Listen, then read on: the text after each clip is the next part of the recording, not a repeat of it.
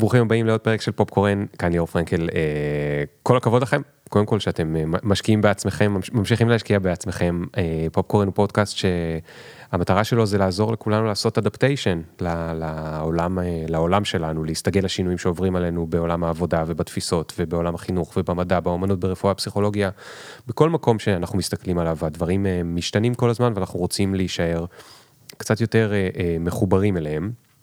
ופופקורן פה בשביל זה, והיום אנחנו נדבר אה, על משהו שהוא בעיניי גם אה, מאוד מאוד מאוד, אה, אה, לא, לא רוצה להשתמש במילה נוראית כמו טרנדי, תכף תבינו למה אני אומר שזה לא עניין טרנדי, אבל זה משהו שנהיה יותר ויותר נפוץ.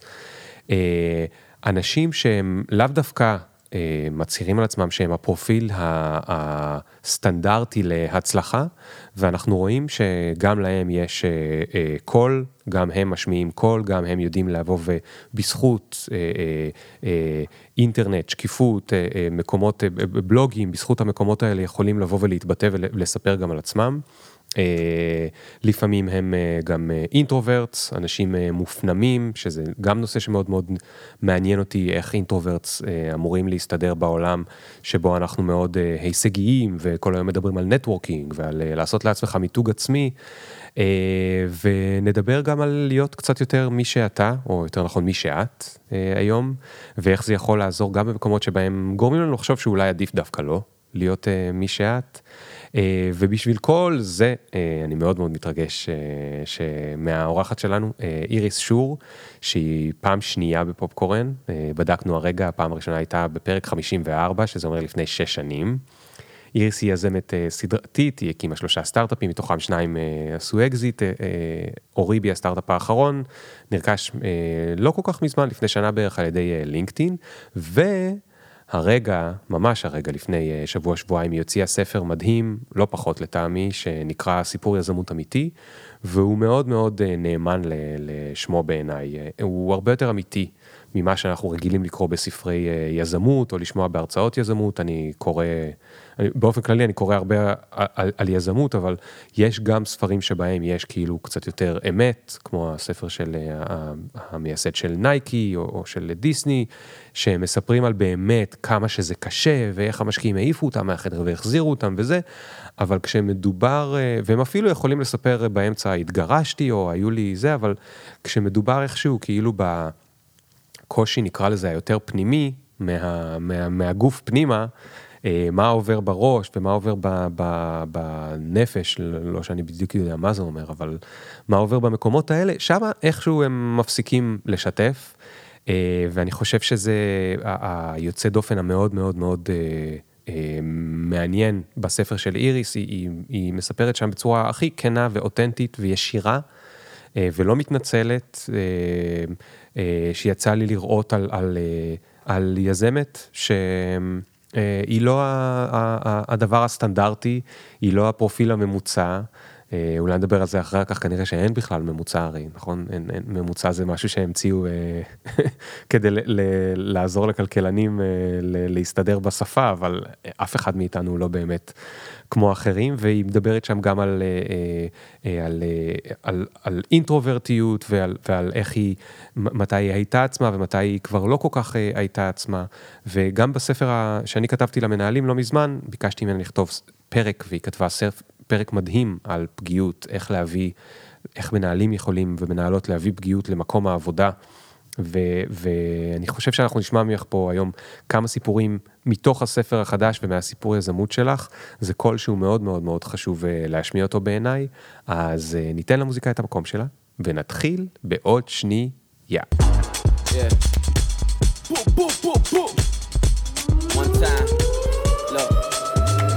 Ring the alarm. Hot ass nigga, yeah. big ass head so my dreams get bigger. Yeah. Big campaign songs so my flows get sicker. Yeah. Confidence bigger than a drunk ass. הבן הגדול שלי הוא בן חמש וחצי, והוא מאוד מאוד פרי ספיריט. ומצד אחד זה, זה מדהים שהוא יצירתי ושונה, מצד שני זה גם פוגש אותי בהמון מקומות, וכל השנה הוא מתחפש. זאת אומרת כבר שנה וחצי שהוא כל יום מחופש, זה בא בתקופות. כל יום. יש תקופות שאנחנו משכנעים אותו רק ללכת עם חולצה בצבע של מה שהוא רוצה להתחפש אליו או משהו כזה, אה, זה גם אישו עם, עם הגן. אה, זהו, ובפורים אנחנו תמיד מבטיחים לו שכל, הוא תמיד רוצה שכל המשפחה תתחפש איתו, ואומרים לו שבפורים כולנו נתחפש למה שהוא בוחר. זהו, והוא עדיין מאוד אוהב את הלואוין, אז הוא החליט שכולנו נתחפש למשפחה של דלאות. אז כבר כמה ימים אני מסתובבת כדלעת בכל מקום, הוא גם לא, לא מרשה לי לצאת לרחוב בלי התחפושת של הדלעת. וואו. זהו, אז יש לי איזה משהו כתום ענק ואיזה משהו ירוק על הראש, ואנחנו הולכים כולם כמשפחת דלאות. אני מתבאס שלא באת לפה ככה עכשיו. זה לא היה נכנס בכיסא, אבל מחזה מעניין. תגידי איריס, את כותבת המון, הוצאת עכשיו ספר, את כותבת גם בסושיאל הרבה, יש לך בלוג, שהתגובות אליו הן נפלאות, אבל אני רוצה לשאול, דווקא להתחיל רגע מהכיוון ההוא.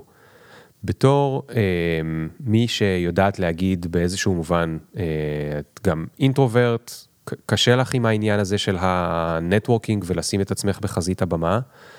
אה, איך הצלחת להגיע למקום שבכתיבה את שמה בחוץ? האמת שזה כמעט, ב... כמעט במקרה, כלומר, אני חושבת שאחד הדברים שמדברים עליו הרבה ב...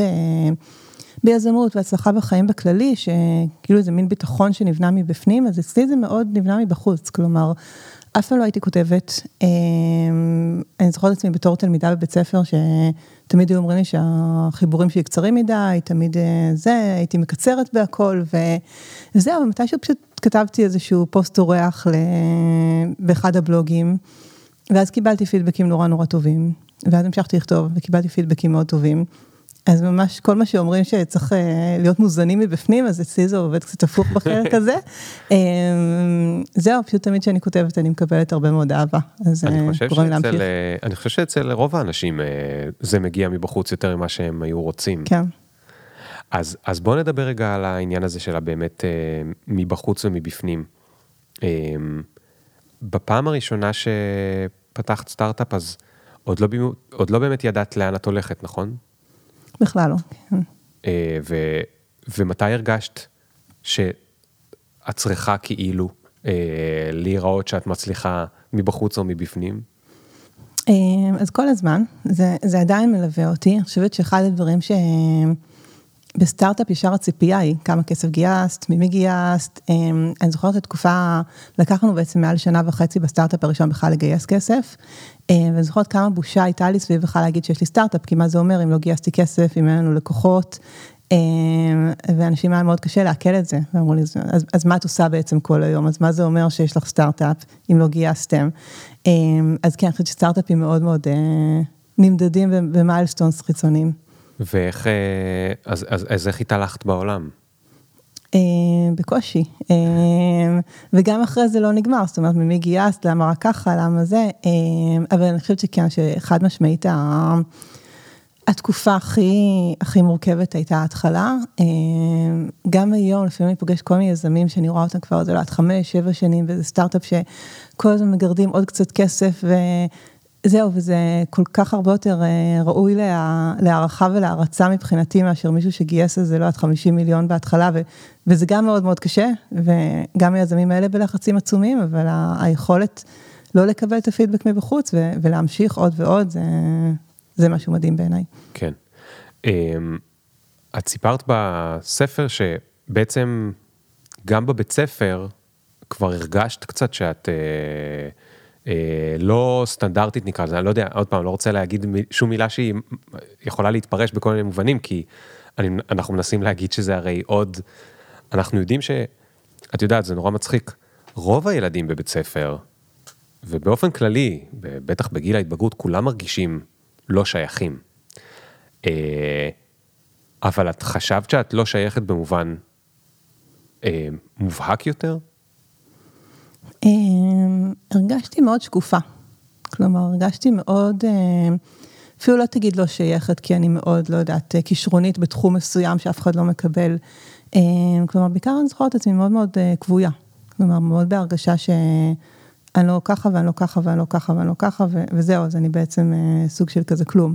מה זה לא ככה ולא ככה? כאילו לא זמרת? לא זמרת, לא התלמידה הכי טובה, לא ספורטאית, לא חברתית הכי מוצלחת. ו- ולקח לי הרבה זמן כזה למצוא את המקום שלי בעולם. היום, את, שוב, יש לך גם שני בנים. את חושבת שבכלל זה יכל להיות אחרת, או שזה חלק מ... זאת אומרת, זה, זה ככה היה צריך להיות. מבינה מה אני מתכוון? האם, לא יודע, מערכת החינוך, המורים, מישהו שם היה יכול לגרום לך להרגיש אחרת, או שבכלל לא, לא צריך לגרום לך להרגיש אחרת? איך את מסתכלת על זה בפרספקטיבה? כנראה שהיה אפשר לעשות דברים אה, באופן שונה. אה, אני גם כן מאוד מסתכלת על, על העולם היום, כמה יש יותר קבלה לשונות, אני חושבת שבאיזשהו מקום גם אה, זה שיש יותר ילדים שהם אה, מאובחנים ככה ואחרת, וזה זה, זה באיזשהו מקום כי אנחנו נותנים יותר מקום לדברים האלה. אה, אבל בטוח שחד משמעית, הרוב פשוט מגיע ממני, זאת אומרת, גם לפני 20 ומשהו שנים היה אפשר, היה אפשר להתנהל בעולם שונה ולהיות מאושרת עם זה. כן. טוב, אז, אז, אז תספרי לי רגע, איך, איך בסטארט-אפ הראשון זאת אומרת, ביחד עם, עם זה שאת מרגישה שזה לא ראוי, או זה, אני חושב שזה אולי המילה שאני לא ראויה אה, לדבר הזה, אה, איך בכל זאת הצלחת לגייס כסף? כי ממה שאני מכיר, אה, המשקיעים מאוד רוצים יזמים שהם מלאי ביטחון ומלאי חזון ובטוחים במה שהם רוצים ו- ויודעים שם ל- לעמוד, יש לנו בראש תמיד את הדימוי של העמידה ליד המצגת ואולי אפילו דפיקה על השולחן. אה, איך זה, איך זה היה נראה בכלל אצלך ואיך, אם זה היה נראה אחרת, איך בכל זאת, למה הם נתנו לך את הכסף?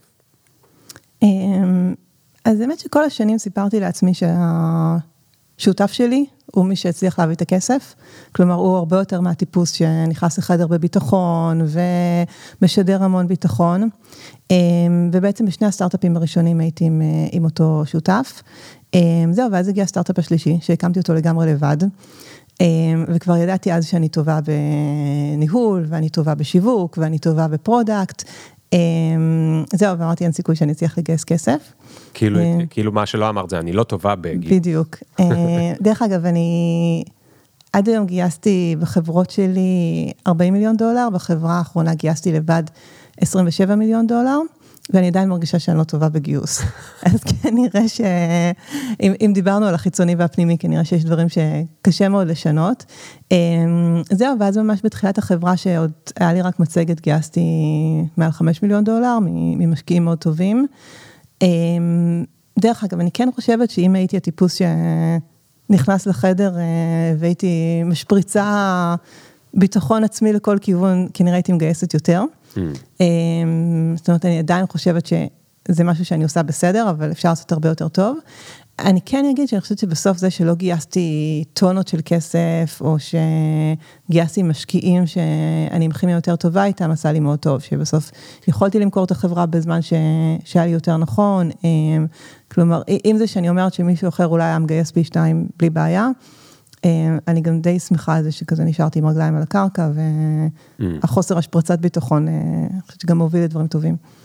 ותגידי, אחרי זה כשהיית... אה, הלכת וגייסת עובדים, והתחלת לנהל אותם. בעצם גם כשאת מגייסת, זה סוג כזה של מגייסת עובדים, לא מגייסת כסף, זה סוג של מקום שלפעמים אתה מאוד מתבונן על הבן אדם שמולך. ואת חושבת שהיה לך, אמ, נקרא לזה, הטיה יותר, אה, בצורה של, לא יודע, אולי אפליה מתקנת למי שהם גם יותר מופנמים, או אולי הפוך, או איך, איך, זה, איך, איך זה פגש אותך שם? קודם כל אני חושבת שמשהו מעניין ש, שקרה לי, אם דיברנו על הכתיבה, מבחינתי המתנה הכי גדולה שהכתיבה נתנה לי זה שהיא מביאה לי הרבה אנשים מעניינים לחיים. ואחד הדברים שמאוד אפיינו את אוריבי, את הסטארט-אפ האחרון שלי, זה שהיה לנו כמעט תמיד אה, זרימה טובה של קורות חיים, אמ, מאנשים שפשוט ידעו מי אני, וחיפשו מתישהו לעבוד בסטארט-אפ ושלחו לנו קורות חיים. אה, אז מראש הרגשתי שמגיעים אנשים שיותר מתאימים לתרבות, אה, חד משמעית לא בהכרח אה, סגורים או אינטרוברטים או, או שונים, אבל כן אנשים שמחפשים איזו תרבות קצת יותר פתוחה, יותר מחוברת, אז, אז זה הקל על זה.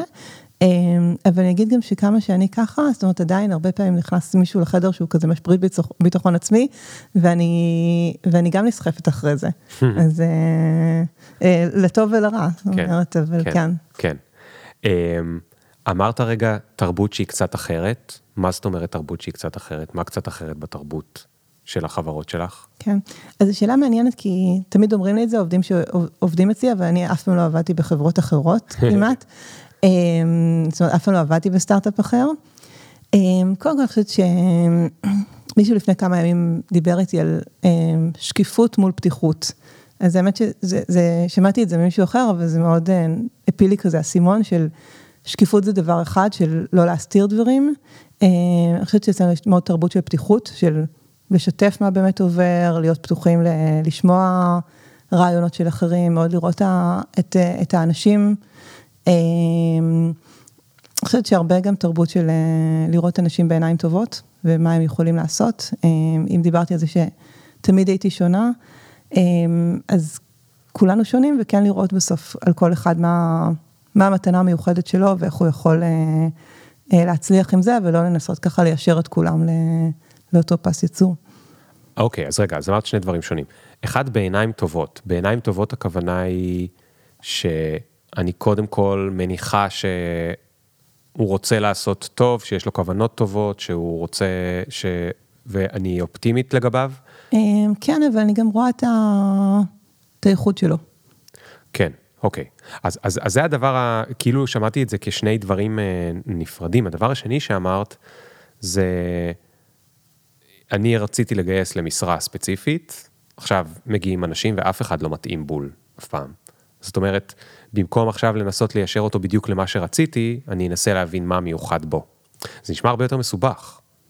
נכון? זאת אומרת, אולי עם בן אדם אחד זה נחמד, אבל כשיש לך כבר 20 כאלה, אז יש לך כבר 20 שהם לא באמת כאילו בדיוק במשרה שחיפשת. אמ, נכון. אמ, אני גם לא רוצה שזה יתפרש שאף פעם לא פיטרתי, שאף פעם לא פיטרתי מהר, זה, זה גם משהו ש, שקרה לא מעט. אה, אני כן חושבת שברגע שראיתי שמישהו כן מתאים, נתתי לו יותר, להיות עם הרבה יותר גוונים בחברה. זאת אומרת, יותר להאמין בכל מיני יוזמות של עובדים, אמ, לא לנסות לכבות כל מיני דברים ש... שאולי הם לא הסטנדרט, או אולי הם לא מה שאני חשבתי עליו. כן. תגידי, איך את בעצמך מגדירה את ה... כל הזמן, אני, אני, אני מרגיש כל הזמן שאני נתקע, כשאני רוצה להגיד אינטרוברט או זה, אני לא יודע, כי אני, אני לא יודע איך, אה, איך את בעצמך מגדירה את, את הדמות הזאת, כ, כ, את הדמות שלך כ... אה, בעצם דיברנו על זה שזה לא הדמות שלך, זה אותך, כמישהי שונה. כלומר, במובן של, את חושבת שאת, זה אומר שאת מנהלת יותר רכה, למשל, או לאו דווקא? אני מנהלת יותר רכה. אמ, לגבי הדמות, זו שאלה מאוד טובה, אני חושבת שאחד הדברים שכזה היה לי חשוב אה, בגלל לכתוב את הספר, זה שיש לרובנו איזה דמות בראש של מי הוא יזם מוצלח או מנהל מוצלח, ותמיד אנחנו מדמיינים אה, גבר או אישה שהם כזה אלפא, והם אה, סגורים על עצמם לגמרי, והם מקבלים החלטות בקלות. עכשיו, כמו שאמרת קודם, אף אחד הוא לא באמת ככה, יש כאלה שהם אולי יותר דומים לזה, אבל כן, אני חושבת שפשוט איזשהו, איזשהו סוג של מורכבות הרבה יותר גדולה. כן. יש בפרק שכתבת ב... בספר שלי, וזה מופיע בעוד יותר הרחבה אחר כך בספר שלך, יש את הסיפור שמדבר על איך אה, קיבלת רמזים שאת צריכה להתנהג קצת יותר כמו אותה דמות אידיאלית שאנחנו אה, רוצים אה, מתישהו אולי להיות, או שאולי המשקיעים רוצים, או לא יודע מה, ואחריו ואחר, עברת באיז, באיזשהו, מתישהו מעבר בחזרה ללהיות יותר עצמך. ת, תספרי לנו קצת את הסיפור הזה מאוד בגדול. כן. אמ, אז קודם כל זה מעניין שאנחנו נכנסים לתפקידי ניהול ויש לנו איזה קונספט של מי הוא מנהל, ואף אחד לא, לא חושבת שאף אחד אי פעם לימד מישהו ואמר אסור לך לבכות, אסור לך להיות רך, אה, אה, אני לא בטוחה מאיפה זה מגיע. אני יודעת שעד איזה נקודה מסוימת הייתי מאוד עם דיסטנס כזה עם העובדים. לא, לא שלא, זאת אומרת, זה לא שהייתי איזה דמות קשוחה כזאת, אבל מן היה לי ברור שאין שום סיבה לערב אותם בחיים האישיים שלי. ומתישהו פשוט היה לי איזה תקופה של התפרקות מוחלטת בחיים האישיים, של פרידה מבן זוג, מעבר בין דירות. זהו, פשוט אמרתי לעצמי, אני לא, אין לי כוח גם ללבוש מסכה כל יום בבוקר שאני נכנסת למשרד. וממש הוצאתי את זה בעבודה, זהו, ושום דבר לא קרה, וכולם לקחו קצת יותר אחריות, וגם אחרי שזה עבר וחזר ועבר וחזר, אף אחד לא נבהל, ואנשים בעצמם נפתחו.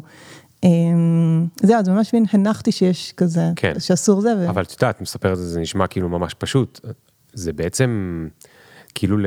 להתרחק מעצמך ולחזור אל עצמך, זה, זה, זה צרם לך, זה היה איתך בלילה, כאילו איפה, איפה זה פגש אותך, הנושא הזה של אה, לא להיות אני ואז להיות שוב אני, ואולי הפחד של אולי הם לא יקבלו את זה טוב?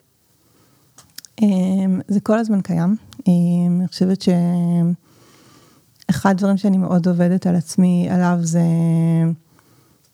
להגיד, אה, זאת אומרת, יכול להיות ש... שאני אהיה לא אהובה ו... ולהיות יותר בשקט עם עצמי. אמ, שבוע שעבר הייתי באיזה קרן הון סיכון גדולה, עשתה אירוע ל-130 יזמים ליומיים ב... במדבר. ואני אף פעם לא הולכת לאירועים של יזמים, גם כי אני לא, לא כל כך אוהבת אירועים, גם כי אין לי כוח לשיחות של כמה גייסת וממי ואיך הולך. אמ, זהו, אבל התמה הייתה כזה מאוד סביב אה, יותר אה, פתיחות וחיבור. אמ, האמת שגם היה מאוד מאוד מעניין לראות שכולם פתאום, וזה משהו שממש לא היה לפני כמה שנים, מדברים על אה, לאיזה פסיכולוגים הולכים, מה עובר עליהם, ואיזה חרדות יש להם, איזה כדורים לוקחים, ש... שינוי גדול, אבל, אבל הסיבה שהזכרתי זה שגם שם פתאום הרגשתי כזה שאני צריכה לדבר עם אנשים, ואני צריכה את זה, ומתישהו פשוט אמרתי לעצמי, לא, פשוט קשה לך את הדברים האלה, תשבי לך בשקט, מי שרוצה שיבוא לדבר איתך. אה, חלק מהזמן זה עבד, חלק לא, אבל מאוד מנסה להוריד ממני את הלחץ הזה של אה, צריך, צריך, צריך. לא עבד, כלומר, זה לא שמשהו קרה, לא עבד, כן, כלומר, פשוט, את הרגשת אה, כן, לחץ מזויף ל... או שישבתי חלק מהזמן לבד. כן. ניסיתי להיות עם זה בסדר. אני מניח שזה לא כזה נורא במדבר. לא, ממש לא. תגידי, מה היית, מה הכי היית רוצה שיקרה בזכות הספר שלך? הרי, את יודעת, אני אשאל רגע, אני אשחק אותה כאילו אני לא... אני אשחק אותה כמו כזה פרקליט השטן. מכרת את החברה שלך ללינקדאין, קיבלת שם אחלה רול, נו, איך אומרים? תפקיד. תפקיד. קיבלת שם אחלה תפקיד. מה, מה מביא אותך בעצם לכתוב ספר? זה מלא עבודה, זה נורא קשה.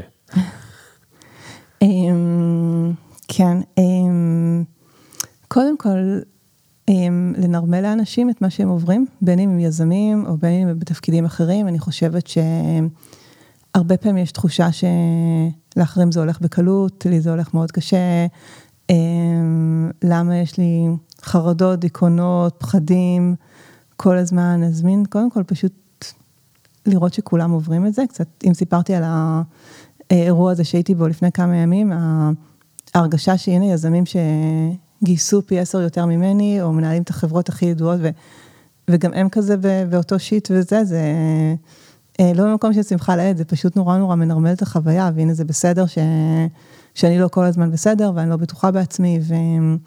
אז גם את, ה, את המקום הזה, אה, וגם אה, באמת מקום של לגרום לאנשים להיות יותר מי שהם. אחד נגיד הפרקים בספר שבינתיים אני מקבלת עליו הכי הרבה פידבקים, זה קצת נגד התפיסה של שרלי סנדברג והלין אין, כלומר, אני חושבת שנורא מלמדים אותנו כל הזמן של, אוקיי, אתם נכנסים לאיזה חברה, בין אם זה סטארט-אפ, או בין אם זה, לא יודעת, פייסבוק או גוגל, או חברה אחרת, ובואו ת, תדברו יותר, תצטיינו יותר, תהיו הכי טובים שם, ואני חושבת שזה גורם לאנשים לאורך שנים למחירים נורא נורא נורא כבדים. כל הזמן לנסות בעצם להתקבל למשהו ש, שאתם לא.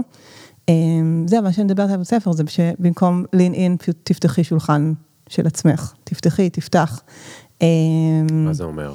וזה אומר פשוט להיות יותר מי, ש... מי שאתה. עכשיו, זה יכול להיות בתוך חברה גדולה להגיד, אוקיי, לי פחות מתאים לדבר הרבה בפגישות של 70 איש, כי זה לא אני, אבל אני מאוד טובה בלכתוב דברים, או אני מאוד טובה בלהמציא קונספטים חדשים. אבל ממש להתחבר למה מה מחיה אותי, מה אני עושה או עושה טוב, ומהניסיון שלי, ברגע שנמצאים ככה בזון הנכון, אז אנשים מתמגנטים לזה, יש מקום להרבה, להרבה קולות, לא כל הזמן להיות במרדף של איך להיות בדיוק כמו, כמו אחרים שמצליחים. כן, כמו שריל. אמ, דיברנו, אה, אה, דיברנו על זה גם ב, ב, בספר, אה, שוב, בשני הספרים זה מופיע המון, הנושא הזה של הפגיעות, להביא פגיעות למקום העבודה. ואני רוצה רגע שתגידי מה זה בעינייך פגיעות. מה זה אומר להביא פגיעות למקום העבודה? כן. אמ, אז האמת שבדיוק לפני כמה ימים ביקשו ממני בלינקדאין להעביר על זה הרצאה לאיזה 80 מנהלי מוצר. אמ, זה היה לי מאוד מאוד מורכב, כי זה כזה, כאילו כמעט כולם באמריקאים, ברימוט, אמ, אני לא מכירה אותם טוב. העלה לי גם הרבה שאלות של מה זה בדיוק פגיעות, כי בוא נגיד, הפגיעות שאני מביאה זה הרבה באמת אה, פתיחות, לספר על מה, על מה אני עוברת. אה, אני כן אגיד שזה גם לא מקום שאני חייבת, זאת אומרת, יש דברים שאני יכולה לעבור משהו גדול בחיים ואני לא אשתף אותו, כי אני לא מרגישה שום צורך, או שיכול להיות שזו תקופה שהיא יותר רגישה לי ואני אפילו מפחדת להביא את הדברים האלה. כן. אה, זה לא אומר להביא 100% ממה שאני עוברת. אמ, אבל זה כן אמור להיות מסוגלת לדבר על מה קורה איתי בחיים האישיים, מה מפחיד אותי, מה עובר עליי בזוגיות, בהורות. אמ, אבל כן, אני חושבת שבסוף השאלה מה, מה גורם לכל אה, אחד ואחת להרגיש יותר אה, מחובר ויותר אנושי. אמ, וזה יכול להיות אה, דברים שונים, זאת אומרת, זה יכול להיות להתעניין יותר באנשים אחרים, זה יכול להיות לדעת להתנצל שצריך. אמ, זה יכול להיות ברמה המקצועית נטו של לדעת איך להתייחס יותר בכבוד לרעיונות שעולים, איך לראות יותר דברים. אני חושבת שזה ממש ככה להיכנס יותר פנימה ולכל אחד לראות מה, מה עושה אותו יותר אנושי, יותר, יותר כן. מחובר. ואני חושבת שזה מתחיל איזשהו תדר מאוד מאוד שונה. אז, אז, אז נגיד ב, ב, בפרק שכתבת לספר שלי, ב, בעניין של הפגיעות, את כתבת שעברת משהו בחיים האישיים ו... אה, אה, החלטת שאת כן מוכנה לדבר עליו, זאת אומרת, רצית, היה לך כמה ימים מאוד מאוד קשים, עם על סף בכי או עם בכי, לא זוכר, ואמרת, יאללה, אני פשוט, כאילו, אני אספר להם מה שעובר עליי, שוב, לאו דווקא 100%, אבל חלק מהדברים שעוברים עליי, כי מה אני עושה עכשיו מסכה, הרי הם מבינים, הם ילדים גדולים, הם רואים עליי שמשהו לא בסדר, מה אני צריכה לשחק אותה כאילו אני איזה בוסית מושלמת, אני אספר להם. עכשיו אני רוצה לשאול, אה, מצד אחד, זה מאוד מאוד מאוד אמיץ בתור מנכ"לית לעשות את זה. מצד שני, את עדיין המנכ"לית, יש לך את הכוח. האם את חושבת שזה באותה מידה יכול לעשות את זה אה, עובד או עובדת, שהם לא המנכ"לית, והם היו רוצים להביא יותר אה, אה, פגיעות? האם הם לא אמורים לחשוש שפתאום ה... המנהל מנהלת שלהם יגידו מה עכשיו אה, מתבכיינים לי פה, כאילו מה מעניין אותי, לכו תדברו עם חברים שלכם, מה אתם רוצים ממני? כן, אמ, אני חושבת שנושא ששנינו מזוויות שונות אה, נוגעים בו הרבה, זה בעצם ככה העולם החדש וכל השינויים. אה, אחד הדברים שתמיד מעניין אותי שעוד לא השתנה מספיק, זה כל היחסים של מנהל מנוהל. כי אני חושבת שבסוף רוב המנהלים, רוב הזמן, הם בלחץ עצום, הם קלולסים לגבי הרבה דברים. זה נורא נורא עוזר למנהלים לדעתי, שהעובדים לוקחים כיוון יותר ברור. עכשיו, מאוד יכול להיות שמנהל יגיד, אני לא מסוגל להתמודד עם זה, שעכשיו, אה, לא יודעת, עובדת פה פורצת בבכי כי החבר שלה נפרד ממנה. אה, וזה יכול להיות בדיוק הפוך, שאני לא מסוגל להתמודד עם זה שהמנכ"לית שלי עכשיו פורצת בבכי, אבל אני לא חושבת שזה כבר כל כך משנה, אני חושבת שכל הגבולות בין מנהלים למנוהלים, נפרמים יותר ויותר, ואני חושבת שבסופו של דבר, רוב האנשים, לא משנה באיזה פוזיציה, הם מאוד uh, שמחים שנהיה קשר יותר חזק, שיש יותר כנות, um, ואני גם ממש, uh, ההימור שלי הוא ככה שאם אנחנו מדברים כל הזמן על uh, work-life balance, אז היום הלייף הוא זה בסדר לצאת פעמיים בשבוע מוקדם, או אם יש איזו בעיה אישית, אתה יכול לקחת חופש ולא נשאל אותך מה קרה. ואני חושבת שזה התחיל להיכנס הרבה יותר עמוק לארגונים, כלומר, הרבה יותר משמעותי לאנשים, שהם יוכלו לדבר על מה עובר עליהם, שיכבדו את זה. נגיד, אחד הדברים שסביב פגיעות, שאני מרגישה שהיה ככה מאוד משמעותי בסטארט-אפ האחרון שלי, זה היה שממש בתחילת הסטארט-אפ, כלומר, זה היה איזה שלושה, ארבעה חודשים אחרי שגייסתי את הכסף, ובדיוק עברנו משני עובדים ל-15 עובדים, וכולם היו ככה עובדים חדשים, אז עברתי הפלה בחודש חמישי. אז זה גם לא היה משהו שהיה אפשר לא לדבר עליו, כלומר, לא כל כך הייתה לי את הבחירה. זהו, זו הייתה תקופה מאוד מאוד קשוחה בשבילי. ושיתפתי את זה עם העובדים, וראו מה עובר עליי, ולא ניסיתי להסתיר, ועם כמה שזה היה מפחיד, שכמו שאמרתי, כזה, כולם עובדים חדשים וחברה חדשה. זהו, ומאותו רגע פתאום נהייתה חברה שמדברים בה על הפלות. שזה אחד הנושאים שהם הכי כן. טאבו מוחלט, ולשמוע מעובדת שלי שהיא אומרת, הנה עברתי הפלה ויכולתי לבוא למנהל שלי ולהגיד לו את זה ולקבל שבוע, שבועיים חופש בלי שאני צריכה להסביר בכלל מה קורה, בניגוד לאותו מצב שעברתי בחברה קודמת, שהייתי צריכה להגיד שאני לא מרגישה טוב ולא הבינו למה אני לא יכולה לעבוד לפחות איזה שעתיים ביום, והייתי צריכה כל, כל יום להתקשר מחדש להגיד שאני לא מרגישה טוב. זה עשה לי שינוי מדהים, אז אני חושבת שזה סוג של ה-work-life balance החדש, לדעתי, שנתחיל לראות עוד ועוד. כן, שזה מאוד, המילה המאוד חשובה שהשתמשת בה קודם, זה היה לנרמל, להפוך את זה לנורמלי, כאילו, מלא נשים עוברות הפלות, למלא אנשים יש בעיות פריון, לא צריכים להיכנס להיריון, למלא אנשים יש ילדים עם בעיות בבית, אז כאילו, כל העניין הזה שאנחנו חושבים שה... אסור לדבר על הדבר הזה כי אה, אה, יחשבו שאנחנו משהו או, או זהו, הוא, הוא, הוא, הוא, כאילו, הוא כמעט מצחיק, זאת אומרת, זה, זה מאוד מצער שגידלו אותנו ככה, עם כל המחשבות האלה, אה, אבל אני רוצה לשאול גם על הצד השני, כי, ואני, יצא לי לחשוב על זה הרבה, אחרי שכתבתי לי את הפרק לספר והוצאתי אותו, ו, ו, ואני מדבר איתו על אה, מנהלים, ואני גם תמיד מדבר גם על הפרק שלך. ואחד הדברים שאני רואה אצלם לפעמים בעיניים, או אחרי, מדברים איתי אחרי איזושהי פגישה, זה אין לי את הכלים לדעת להתמודד עם זה. זאת אומרת, אני לא מדבר כרגע, וזה עוד מישהו שהוא מודע לעצמו. בוא נדבר על מי שלא מודע לעצמו. נגיד שעכשיו אני העובד שלך ואני בא ואני מספח משהו מאוד מאוד אישי וזה, בתור מנהלת, לא, לא למדת פסיכולוגיה או משהו כזה, או לא יודע, שום תחום טיפולי, את יודעת בכלל איך להגיב לדבר הזה? לא, לא יודע, אולי אה, אה, אה, עלולים לעשות לי נזק או משהו, את מבינה מה אני מתכוון? זאת אומרת, אני חושב שאני הייתי מנהל אמפתי, ואם באו אליי עובדים ובחור, משהו כזה, אז נורא הכלתי אותם, אבל I don't know, אולי כאילו, אולי לא אמרתי את הדברים הנכונים, אולי נתתי להם עצה, וזה לא מקומי לתת להם עצה. אמ, איך שאני רואה את זה, זה ממש כמו ללכת לבכות לחבר או חברה.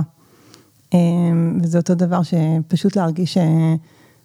מישהו מקבל את זה, שמותר לדבר על הדברים האלה. אמ, דרך אגב, אני בכלל לא חושבת שעצות זה מה שאנשים צריכים, אז בדרך כלל אפילו, אפילו לא, אני גם לא חושבת ש... זאת אומרת, אם סיפרתי נגיד את הסיפור של ההפלות באוריבי, שזה נהיה משהו ש, שמדברים עליו, אני לא חושבת שמישהי ציפתה ל... שיכוונו אותה לאיש מקצוע נכון, או שייתנו כן. לה איזה עצה נכונה. זה פשוט זה שהיא יודעת שהיא יכולה לקחת עכשיו שבועיים חופש, ו... ויודעים שעבר עליה משהו ולתת את המקום לזה. כן. אמ, אז ממש הייתי חושבת על זה, בדיוק כמו שעכשיו חבר בא אליכם, וזהו, כן. אף אחד לא מצפה ש, שתפתרו את הכל וזה, זה כן. פשוט לתת לזה מקום. בכוונה אמרתי מנהלים גברים, כי אצל גברים זה יותר נפוץ שהם נורא רוצים לפתור. ו... ואני חושב שגם עם חברים הם לא יודעים לעשות את מה שהרגע אמרת, שזה הארנב הקשיב, אם את מכירה את הספר הזה, ספר, אה, מכירה את הספר ילדים? האמת שלא.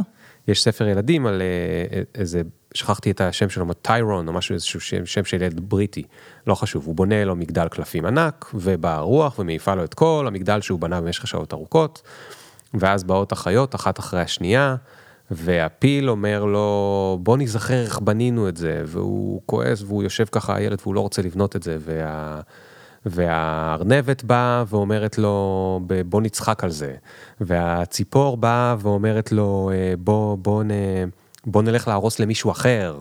זאת אומרת, כולם נותנים לו כל מיני עצות מכל תחום הזה, ואז בא ה... אוי, אמרתי ארנבת קודם, סליחה, לא חשוב. בקיצור, בסוף בא הארנב, ופשוט שם את הגב שלו לגב של הילד, והוא זה, והוא שותק איתו, והם שותקים ביחד. דקות ארוכות הם שותקים ביחד, שותקים ביחד, ואז הילד מתחיל לספר. הוא אומר לו, זה נורא מעצבן אותי איך שזה קרה לי, והוא זה, והוא מספר לו, והוא עובר את כל קשת הרגשות, והארנב פשוט מקשיב. ועד שהילד בעצמו אומר לארנב, אולי נבנה את זה עכשיו עוד פעם ביחד. וזה כאילו הדבר הזה שלצערי אותי לא לימדו את הספר הזה כשהייתי קטן, ואני נורא אוהב לתת עצות, אבל לא סיפרו לי שהדבר שבני אדם, אנשים הכי רוצים כשהם באים לספר לך על משהו שקרה להם, זה קודם כל תקשיב ותסתום. אמ, בגלל זה אני נורא אוהב את הספר הזה באופן אישי כשאני מקריא אותו לנור.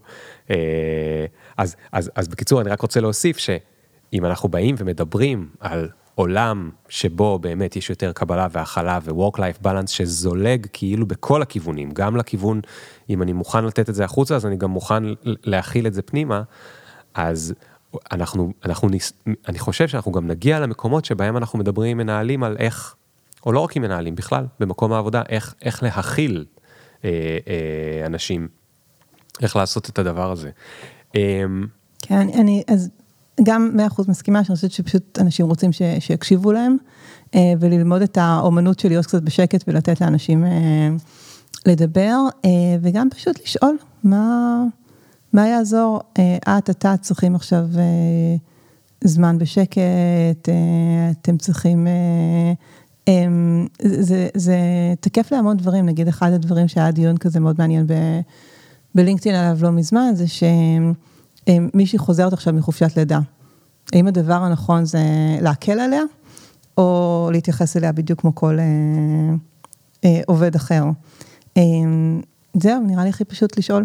לא יודעת באיזה מצב את בחיים, את צריכה הרבה גמישות, או להפך, חזרת לחיים הרגילים, את רוצה שיתייחסו לך בדיוק כמו כולם, ושלא אה, להרגיש שאת מקבלת אה, הקלות או פחות פרויקטים או משהו כזה. כן. אז עכשיו אני רוצה טיפה להקשות, כי...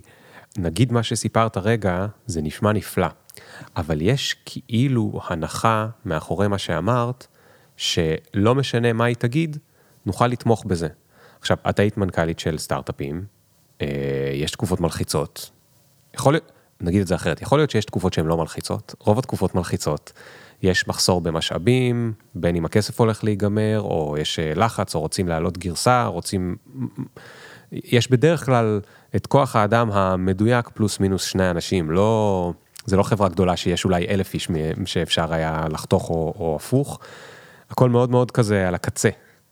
ואיך במקום כזה שהכל על הקצה, הצלחת להיות אה, מכילה, או, או את מבינה מה אני אומר? זאת אומרת, אם עכשיו מגיע עובד ועכשיו יש לו איזשהו משבר, ואת אומרת, אוקיי, אני, אני אתמוך בו ואני אעשה את מה שאני צריך, אבל לפעמים באותו יום מגיעים אליך שלושה עובדים עם משברים. כן.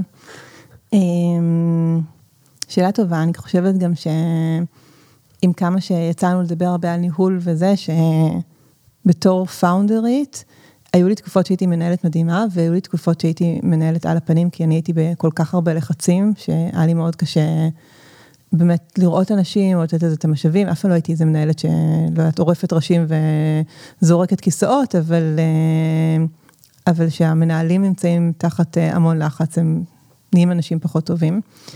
אמ, אני חושבת שבעיקר זה להביא את זה לשיחה פתוחה. כלומר, הנה מה שחשוב לי, הנה מה שחשוב לי, mm. בואו נראה מה אפשר לעשות, בואו נראה מה אי אפשר לעשות אולי. אמ, אני חושבת שהדברים נהיים הרבה יותר קשים, שיש המון משקעים, ואני מחליטה ש... אמ, ואני, ואני יכולה לכעוס איך העובדת הזאת, היא לא מספיק שחיכינו לה חצי שנה עם התפקיד הזה, היא רק חזרה והיא בקושי פה, ואיך היא החליטה שככה וככה, ויכול להיות שאין לה מושג שאני בכלל לא, לא מספיק מרוצה, או מה עובר עליי, או למה אני בכאלה לחצים. רגע, אז שנייה, אז אם הבנתי נכון, משקעים כי היא לא יודעת שאת כועסת עליה? היא לא יודעת, היא לא יודעת עד כמה, היא לא יודעת כמה אני צריכה, היא לא יודעת באיזה מקום אני, כלומר, אני משערת שזה דברים שאיפשהו עולים במקום מסוים, גם זה דרך אגב לא בטוח שלא, כי זה נורא רגיש להגיד למישהי נכון. שעכשיו שנייה שנייה חזרה מחופשת לידה, ואני אגיד לה מה פתאום את אה, נעלמת לי באמצע היום כל פעם. ו... כן, כן. אמ, אז זה בעיקר אה, להגיע למקום שאפשר לעשות שיחה, שיחה אמיתית, עם כמה שזה קשה ומפחיד. כן. תגידי, אה, אם יש בין, בין המאזינים אה, אנשים יותר מופנמים, מה, מה, מה את רוצה להגיד, איך את יכולה לעזור להם, או, או, או להיות יותר, זאת אומרת, אני אנסה לנסח את זה. הזכרת את שריל סנדברג וכולי, אבל עוד הרבה לפני שריל סנדברג, וזה נורא מצחיק, כי את גם עובדת בלינקדאין, יש עכשיו הרבה מאוד uh, סדנאות של מיתוג עצמי, כולם נורא במיתוג עצמי, וכולם כאילו תהיו בלינקדאין ותהיו בזה, ותנסחו את הזה שלכם, ו... ו ותרדפו אחרי הדברים האלה וכולי. עכשיו, אני חס וחלילה לא אומר שמופנמים פחות אמביציוזיים, יכולים להיות אותו דבר אמביציוזיים, לא לזה אני מתכוון. אני מתכוון שבדרך כלל השיטות שנותנים, הן שיטות לכאילו שאנשים הם לא מופנמים. תכתוב פוסט כל יום בלינקדאין. לאנשים מופנמים מאוד קשה לכתוב פוסט אחד בלינקדאין, פעם בשנה, בטח לא כל יום. אה, תכתוב עליו בתיאור שלך שאתה כזה וכזה וכזה. אה, יש אנשים שאין להם אומץ, אה, או לא מרגישים בנוח, לאו דווקא קשור לאומץ. מה, איך את חושבת שאנשים כאלה יכולים ל, ל, למצוא את, ה, את, ה, את הדרך שלהם to shine? אמ, אז אני חושבת שאנחנו, למרות שהעולם כל כך משתנה ושיש כל כך הרבה דרכים להגיע לכל נקודה, אמ, עדיין כל הזמן אנחנו שומעים, כמו שאתה אומר, לא, צריך ככה וצריך ככה וצריך ככה. אמ, ולי בקריירה היו המון המון מעקפים, כלומר, למשל, אני ממש ממש סובלת ללכת לכנסים, לארוחות ערב. אה, אני גם לא, לא נוצצת שם, כלומר, אני פחות טובה בסמוטוקס, אמ, וממש החלטתי שאני לא רוצה לעשות את זה. זה, לא משם יהיה לי נטוורק מדהים, אמ, לא משם אה, אני אהיה מאושרת יותר, ואני פשוט לא עושה את זה. אה, אבל אני כן כותבת הרבה, כי, כי זה מה שעושה לי טוב, ושם אני, אני טובה. אה, זהו, ויש היום נטוורק מדהים, שרובו אנשים שאני בכלל לא מכירה, אבל אין לי בעיה לבקש, תכיר אותי לזה, או אם אפשר אה, להתייעץ על ככה, כי, כי הם קוראים אותי והם יודעים מי אני. אה, אז מאוד להכיר בזה קודם כל, שאנחנו באמת כבר לא בתקופה שצריך לעשות איקס, אין דבר כזה, ואני מכירה גם הם מנכ"לים מדהימים ועם נטוורק מדהים שהם בכלל לא בסושיאל נטוורק, שאפילו אין להם פרופיל או משהו כזה, אז גם הצד השני של מה שאני מספרת. אמ, ובאמת למצוא את ה... לשאול את עצמכם מה, מה עושה אותי מאושר, מאושרת, אה, להשקיע שם, זה לא אומר שזה לעשות רק מה שקל לי. כלומר, לי נגיד היה גם עם הכתיבה, גם עם אה, הרצאות, היה לי שם דרך מאוד ארוכה עם עצמי. אבל זה כן בסוף היו מקומות שהרגשתי שאני בסנטר שלי ואני לא אונס את עצמי לעשות משהו ש, שממש לא נכון כן. לי. אה, אה, כתבת בספר שלקח לך הרבה זמן להגיד כאילו אני יזמת. נכון. מתי, מתי כן הצלחת? רק אחרי האקזיט הראשון. אחרי האקזיט, לא אחרי הגיוס הראשון, אחרי האקזיט הראשון. האקזיט הראשון, כן. שזה מה שאת מספרת שם, שרצית לקנות לעצמך רכב חדש, נכון? כן. קנית רכב חדש? כן. מה היה שם בדיוק הסיפור? שלקח לי הרבה זמן גם, זאת אומרת, אה, האקזיט הראשון שהיה בגיל 28, אה, ועד אליו הכל היה מאוד קשה, ו... או לפחות בחוויה שלי היה מאוד קשה.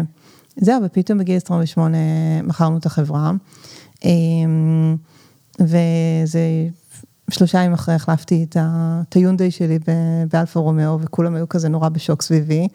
אמ, זהו, ואז לא קניתי שום דבר חדש המון זמן, ונשארתי באיזה סלון עם איזה ספה ישנה שלקחתי מההורים שלי, ונסעתי לחו"ל פעם ראשונה לחופשה, איזה לא, שמונה חודשים אחרי האקזיט, אמ, כלומר, תפיסה מאוד, אה, שזה גם לא בסדר אולי, ובקיצור, אמ, לקח לי הרבה זמן כזה להתחיל לחשוב על עצמי באופן שונה. זה נורא מצחיק העניין הזה של הקנית אלפה רומאו, שזה משהו שהוא מאוד... בחוץ. זאת אומרת, יכול להיות אגב שקנית אותה, אני לא, אני לא יודע, את, את תגידי, אם קנית אותה בשביל הפידבק החיצוני או פשוט כי זה אחלה אוטו.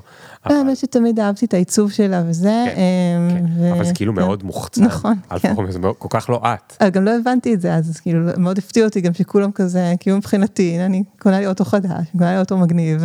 איזה שאני רוצה. כן. בארץ אגב, יש אה, אה, מין כזה איזון מאוד מוזר בין הרבה מאוד יזמים שעשו אקזיטים גדולים, הם דווקא נשארים כן, אה, לפחות בחוץ, הם נראים מאוד אה, צנועים. יכול להיות שחברים שלהם יודעים שהם, לא יודע, הם עושים חופשות אה, מאוד מרהיבות, אבל, אבל כאילו חיצונית הם נראים שהם לובשים בערך את אותם בגדים ונוסעים אולי אוטו קצת יותר, כאילו יונדאי, אבל שווה ולא זה. איך, אגב, אפרופו הלא לחשוב בתוך הסטנדרט, מה את חושבת על הדבר הזה? מעניין אותי. אמ, את חושבת שמישהו צריך בכלל to give a fuck? סליחה על הצרפתית, אבל את מבינה למה אני מתכוון? אני חושבת שזה מתחבר קצת למקום של ה... אמ, לא להיות פתוח, אז זה גם להיות באיזה מין אה, משהו מאוד שטוח בחיים. הנה, אני לא... אני לא מדבר על זה שקשה לי ועל דיכאון וזה, אבל אני גם לא קונה עכשיו איזה וילה מטורפת ושם תמונות בפייסבוק. אמ, אני חושבת שבסוף אנשים נורא רוצים לראות אנשים אמיתיים, על כל הגוונים שלהם. אמ, וחלק מהגוון הזה זה גם להגיד, וואו, כאילו, הנה עשיתי אקזיט כרגע והלכתי וקניתי את האוטו שאני רוצה, זה. אמ, אז מאוד שונאים את זה שרואים רק את הצד המסוים של זה, הנה אני רק נוסע במכונית כזאת, והנה אני בטיול סקי פה, והנה אני ככה וזה, אבל דווקא בדיוק האנשים האלה, לראות שגם להם יש צדדים הרבה יותר עמוקים, אני חושבת שהיה גורם להרבה אנשים לקבל הרבה יותר אה, אומץ והשראה. כן. אמ, כי אחד הדברים, נגיד, שהרבה פעמים מנעו ממני להעיז יותר, זה שהיה לי בראש אה, היזמים הכי מצליחים הם אנשים שיש להם איזה סוג אישיות מנותק. זה אנשים שלא לוקחים שום דבר אישי, שכל מה ש... ו- וחלק מזה זה גם לראות, הנה הם גרים בבית כזה, הם נוסעים רק באוטו כזה, אבל שום דבר לא נוגע בהם. Mm. אני חושבת שדווקא לראות את הדמויות אה, העגולות אה, עם האושר וזה, ייתן לאנשים הרבה יותר השראה. מעניין, מעניין. אה, זה מצחיק, כי, כי, כי דיברנו על זה ותיארת את האלפה רומאו, ובאינסטינקט שלי, אני כאילו, כן, ברור, צריך להיות צנועים. אבל אז בגלל מה שאמרת כמה דקות לפני, שאלתי, למה בעצם? למה בעצם? זה כאילו עוד... תראי, מצד אחד זה כאילו עוד שכבה של זיוף. מצד שני, יש משהו בלא לנקר עיניים. ובגלל זה אני מנסה לדבר איתך על זה, כי, כי אני בטוח שהרבה מאוד שעות בחייך, כולנו, גם אני, אבל אני אומר, על אחת כמה וכמה, זאת אומרת, לך היה חשוב לכתוב על זה ספר. כל כך הרבה שעות בחייך, היית בתוך הדיאלוג הפנימי הזה. של מה מותר לי ומה אסור לי, ואולי אני כן רוצה או לא רוצה, או, או איך זה ייראה או, או לא ייראה. כן, אמ, דרך אגב, היום אני מיצובישי הכי רגילה שיש, שזה גם חלק מה, מהעניין לדעתי. אמ, ו, וכן, אני גם נגיד מקנאה באנשים שאין להם בעיה להתלבש הכי צעקני ומוזר שיש. אמ, כן, בקיצור, אני חושבת שהתהליך של הנרמול הוא מאוד לכל הכיוונים. כן. אה, דרך אגב, גם פגיעות, אה, בדרך כלל מקשרים אותה ל... אה, הנה קשה לי, אבל אני חושבת שגם להגיד, לא יודעת, התגרשתי ואני בתקופה הכי טובה בחיים שלי, ואיזה כיף לי, לא יודעת, לחזור לעשות דייטים כמו באיזה גיל 20 או משהו כזה, זה, זה גם סוג של פגיעות, כלומר, כן. זה בעיקר לא להיות שטוח בהכל בסדר וזהו. אגב, מעניין, הבן שלך אמרת שהוא כל הזמן מתחפש. כן.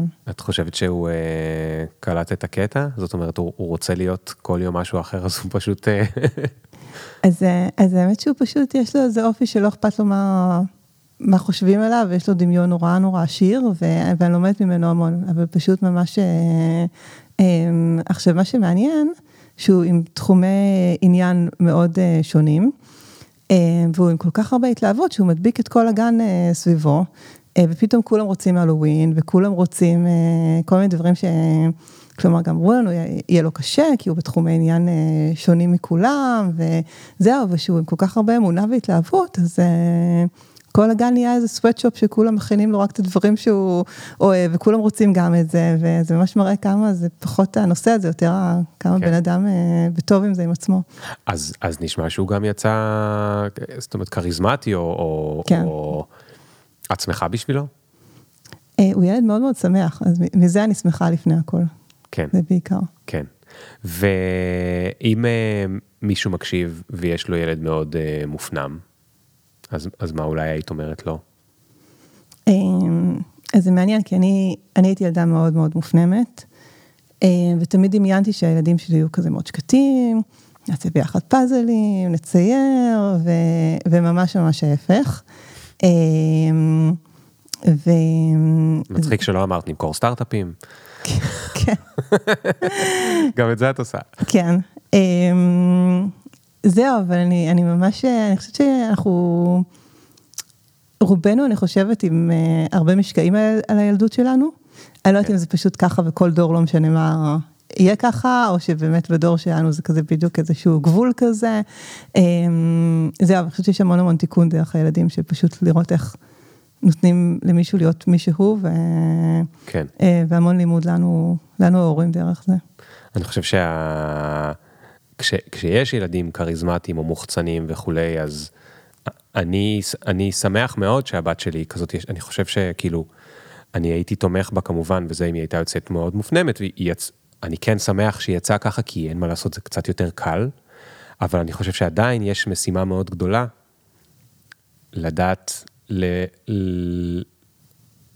או שהיא תביא את זה מעצמה, או לנסות לעודד את זה, אצלה אמפתיה, שלא כולם ככה. אה, אה, כי אני, יש לי כל מיני, גדלתי במשפחה עם כל מיני אה, צדדים מופנמים, מוחצנים, ו, וכשאתה גדל עם זה במשפחה, אז אתה הרבה יותר אמפתי. זאת אומרת, אתה יודע שלא כולם כאלה. נכון, אני כן אגיד שכמו אחד הדברים מאוד מעניינים שאני מסתכלת עליו הרבה בזמן האחרון, זה שמצד אחד אני מכירה הרבה יזמים שהכי הכי מוצלחים שיש, והרבה אנשים מעניינים, והרבה אנשים מאוד so called רגילים, וגם כל מיני, לא יודעת, אנשים מאוד לא הטכניים שיש להם כזה, שניים וחצי אנשים בחיים, ואני לא יודעת מי יותר מאושר. כלומר, אנחנו נורא נוטים לחשוב שמי שיודע לסחוף אחר, אנשים אחריו, ושיש לו הרבה חברים, הוא יותר מאושר, אני ממש לא בטוחה בזה, אני חושבת שגם הרבה פעמים עם, עם הרבה חברים, אז כל הזמן צריך לשמור על איזה תחושת שייכות, יש הרבה יותר... תחזוק. תחזוק, אינטריגות. בקיצור, אני ממש לא בטוחה מה... גם לא הצלחה בחיים כבר, אבל בעיקר אני מסתכלת על אושר בסוף, אני, אני לא יודעת אם, כן. אם ילד שיש לו שני חברים והוא לא הכי מקובל וכל היום יושב, לא יודעת, ב, בלימודים או בספרים וזה, הוא פחות מאושר מילד אה, הכי מקובל ושכל היום מופיע בתפקיד הראשי בהצגה וזה ממש, ממש לא. נכון. אז אני קודם כל שמח שהוספת את הזווית הזאת אחרי מה שאני אמרתי, אה, וגם בטח לה, להורים שמקשיבים. אה, אה, אני חושב שזה ייגע בהם. אה, איריס, אנחנו צריכים כבר תכף אה, לסיים. אני, אני רוצה לבקש ממך סיפור אחד אחרון. כי קשה, כי קשה לי להתעלם מזה. ב-2021, השוק היה בגאות מטורפת. כולם, אה, היום אנחנו יודעים את זה, כי גם היום אפשר לראות מי נשאר עם המכנסיים למטה, הרבה גיוסי כספים היו מנופחים מאוד מאוד מאוד מאוד מאוד. ודווקא שם, את החלטת שאת רוצה למכור את החברה. אז זה לא פודקאסט על יזמות, ופה בדרך כלל זה לא הפודקאסט הרגיל על סטארט-אפים, זה לא זה, אבל כן אני רוצה להביא את זה, כי אני חושב שזה עוד זווית שקשורה עוד פעם לעניין הזה של ה... לא מה שקראתם בספרים או ראיתם בטד, זה דווקא המסלול היחיד ההגיוני. למה מכרת את החברה דווקא בתקופה שהיית יכולה כנראה לגייס עוד פעם? אמ, האמת שמהרבה סיבות, והרבה סיבות אישיות גם. אמ, הרגשתי ש... שאני לא רוצה להמשיך במסלול הזה. אמ, באיזשהו מקום, דווקא בגלל שהיה כל כך הרבה הנפקות וגיוסי ענק, הבנתי יותר ויותר אני לא חושבת שמעניין אותי, ואני לא בטוחה שאני גם הבן אדם הנכון עכשיו לעמוד ב, בראש של חברה ציבורית. זהו, וזה היה מאוד מאוד מאתגר בתקופה הזאת, כי זו הייתה, הייתה הרגשה שאפשר לגייס בלי בעיה, או לפחות נגייס עוד סיבוב, ונראה אז, ותמיד טוב שיהיה כסף בבנק. ומצד שני, ידעתי שברגע שאני מגייסת עוד כסף, אני לא אוכל כבר למכור את החברה בשנים הקרובות, כי השווי יהיה גבוה מדי, והמשקיעים כן. לא הסכימו לזה. אמ, אז, אז כן, זה היה ממש, אה, אני חושבת שעוד מה שהוסיף לזה, זה שבדרך כלל לא מחליטים שמוכרים את החברה. כלומר, בדרך כלל בונים חברה טובה, טובה, טובה, ומשקיעים בזה, זה עד שמתישהו... או שמגיעה הצעה, או שמתחילים לבנות קשרים לאורך זמן. אמ, זה היה ממש, אמרתי, טוב, שכמה חודשים עד שאני צריכה לגייס עוד כסף, ואני רוצה לבדוק אם אני יכולה לעשות את זה. אז באופן מודע חיפשת אה, כן. רוכש. כן. מישהו, מי, מישהו לידך הבין אותך?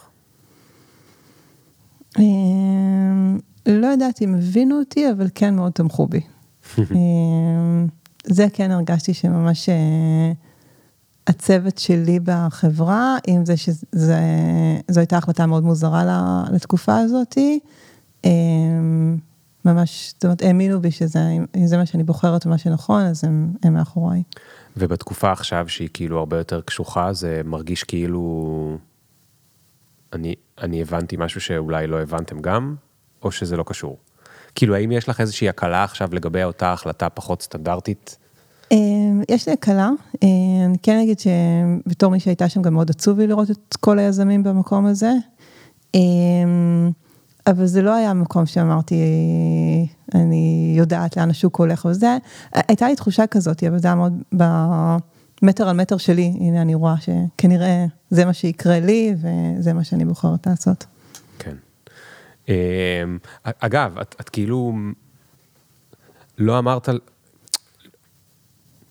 יש פה איזשהו קישור שאני אולי רק מדמיין אותו, אז את תתקני אותי אם אני זה. כי כאילו לא חיברת את הדברים ב, ביחד, ואני תוהה האם זה מתוך איזשהו כבוד שיש לך לתעשייה ו, וכולי, אבל מה שרוצה להגיד זה שב-2021, להרבה אנשים מבחוץ, אבל גם מבפנים, ליזמים מבפנים, הייתה תחושה שמתחילים, מתחילות להיות הרבה בועות, והרבה אוויר נכנס לעניין.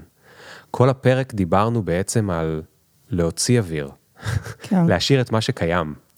ו... ו...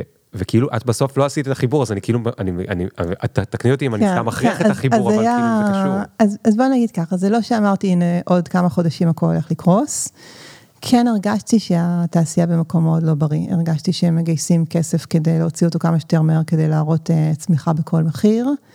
Um, עכשיו זה לא משהו גם הצמיחה בכל מחיר ולהראות כל שנה שגדלים פי שלוש לפחות, זה לא כל כך משהו שהגיע מהמשקיעים שלי, כמו שזו הייתה התעשייה, זאת אומרת, ידעתי שאם אני צריכה לגייס עוד כסף, אני חייבת להראות צמיחה מטורפת. כן. אה, והרגשתי שאני עושה דברים שהם כבר פחות אה, אה, סביב האמונות שלי, שזה כבר היה פחות סביב לבנות מוצר טוב, ביזנס טוב, וזה היה יותר להראות אה, חברה שצומחת מהר. כן, כן. אה, איריס, תודה רבה. תודה. כיף, כיף לפגוש אה, אנשים שהם אה, קרובים לעצמם ולפחות הם יודעים להצהיר, אנחנו לא באמת יודעים אף פעם, אבל יודעים להצהיר שהם מנסים להיות במסע להתקרב לעצמם. אה, זה משהו שאני לומד יותר ויותר להעריך אותו ב... ככל שאני מתבגר, אני חושב שזה אחת השאיפות הכי כדאיות שיכולות להיות לבן אדם, סליחה שאני מכניס את זה למקום התועלתני, אבל זה ממש תועלתני. להצליח להיות קצת יותר מי שאתה, ולמצוא לעצמך ולבנות לעצמך לפעמים. זה, לפעמים זה למצוא, לפעמים אתה חייב לבנות סביבה שרוצה את מי שאתה, ומקבלת את מי שאתה, גם אם היא מצפה לדברים אחרים ואתה מצליח להגיד לה, סליחה על הציפייה, אבל אני מביא את מי שאני וזה קצת אחר, והיא עדיין מקבלת אותך. אה, ודיברנו קודם קצת על אה, לא יודעת איפה, אם הילדים יהיו יותר מאושר, אז בעיניי האושר הוא נמצא יותר שם, האושר וההצלחה. היא נמצאת בייחוד במקום הזה ש... שבו אנחנו יכולים להרגיש אה, מי שאנחנו יותר, ולהתנהג כמו שאנחנו רוצים. אה, אז תודה על זה, ותודה על הספר, ואני מאוד ממליץ עליו. קשה להפסיק לקרוא אותו, שזה מחמאה מאוד מאוד גדולה שאני בכלל לא מחלק בקלות. ו... והוא בעיניי גם ממש לא רק ליזמים, שזה גם חשוב להגיד, כי קוראים לו סיפור יזמות אמיתי, אבל זה על משהו שהוא הרבה יותר גדול מיזמות. תודה. Did you get my mentions? Question, do you even fuck with a nigga like me? Will you want me in about three days? Really? IDC, cause every time a nigga talk, they can't see the big up picture. Fuck your filter, me can't go run, but me can't repeat. No.